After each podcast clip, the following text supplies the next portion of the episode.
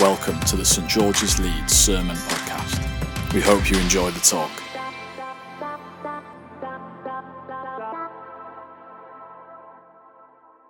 Amazing. If you want to whack out your Bibles, if not, it will be on the screen, so never fear. Um, I'm going to read Psalm one forty-three, which says, Lord, hear my prayer. Listen to my cry for mercy. In your faithfulness and righteousness, come to my relief. Do not bring your servant into judgment, for no one living is righteous before you. The enemy pursues me. He crushes me to the ground. He makes me dwell in the darkness like those long dead. So my spirit grows faint within me. My heart within me is dismayed. I remember the days of long ago. I meditate on all your works and consider what you have done. I spread out my hands to you. I thirst for you like a parched land. Answer, um, answer me quickly, Lord. My spirit fails. Do not hide your face from me, or I will be like those who go down to the pit. Let the morning bring me words of your unfailing love, for I have put my trust in you. Show me the way I should go, for to you I entrust my life. Rescue me from my enemies, Lord, for I hide myself in you. Teach me to do your will, for you are my God. May your good spirit lead me on level ground. For your name's sake, Lord, preserve my life in your righteousness. Bring me out of trouble. In your unfailing love, silence my enemies. Destroy all my foes, for I am your servant.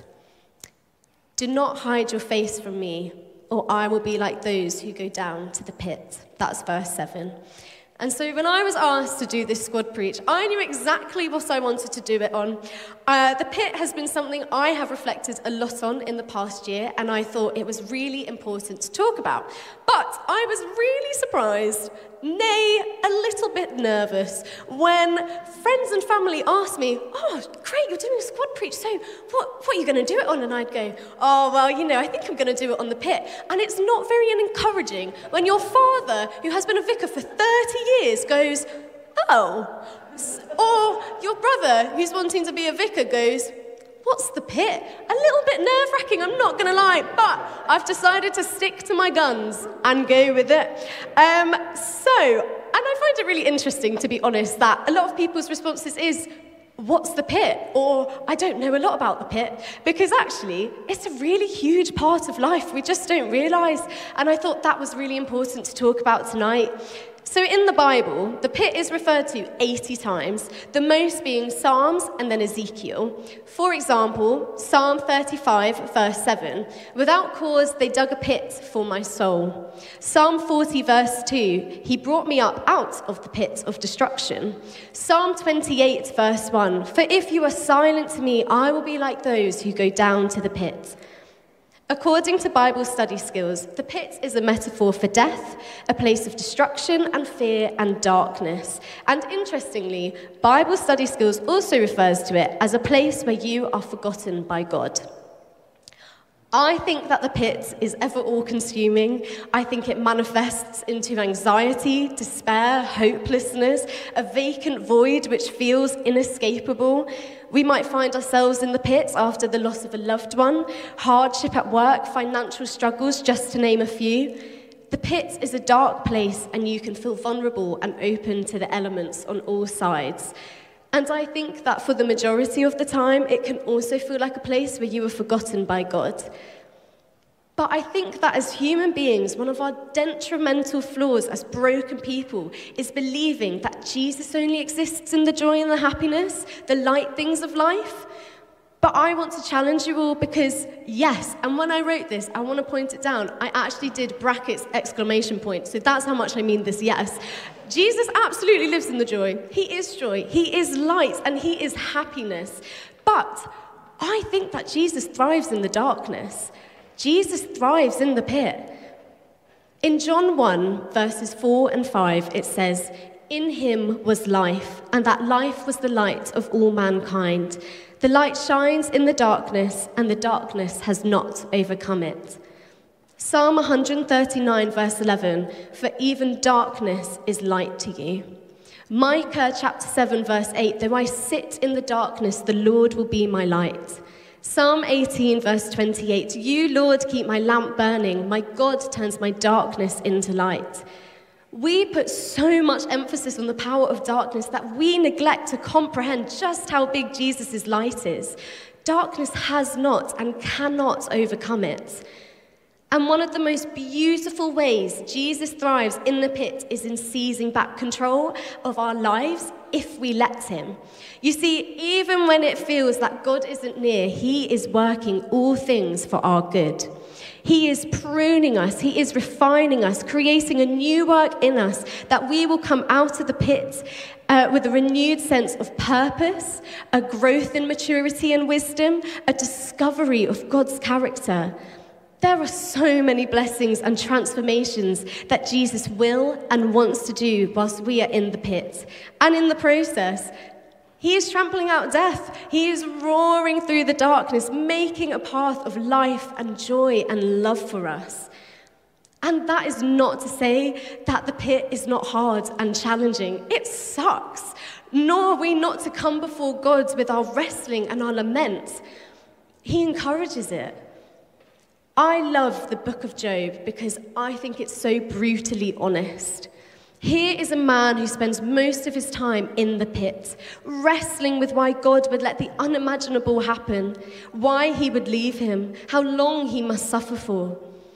But first of all, God never left him, and I love the way in which Job, despite his lament, is constantly drawn back to the truth of God's character.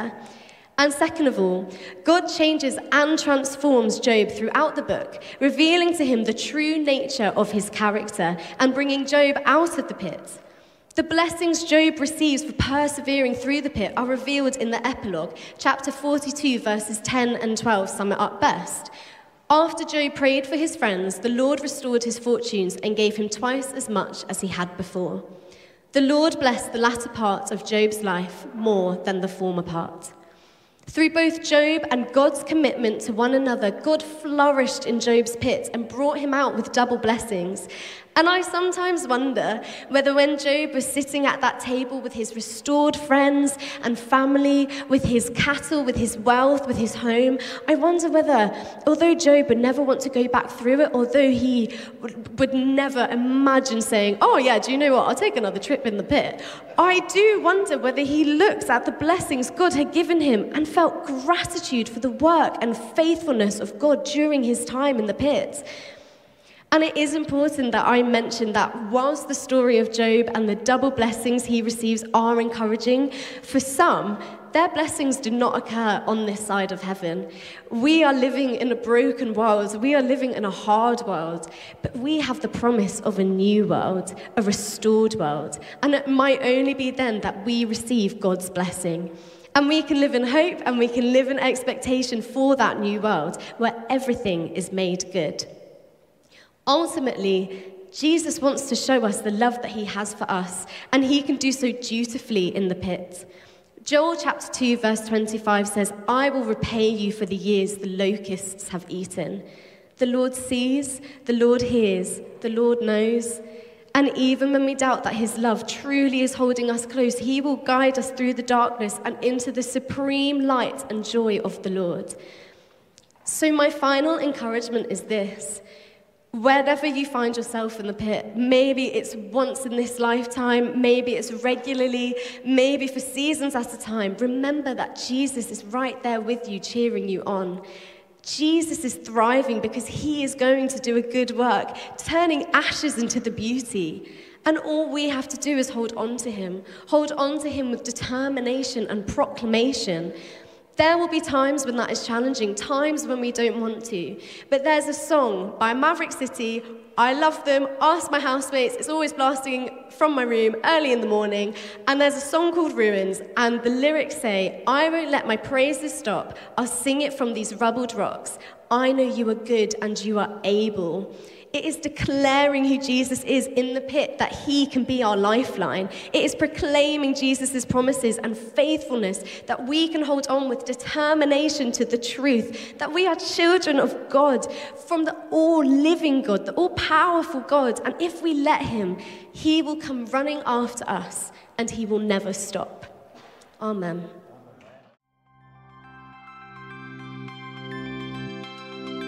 Thank you for listening to the St George's Leeds Sermon Podcast. For more talks or information, visit s t g s dot org dot u k.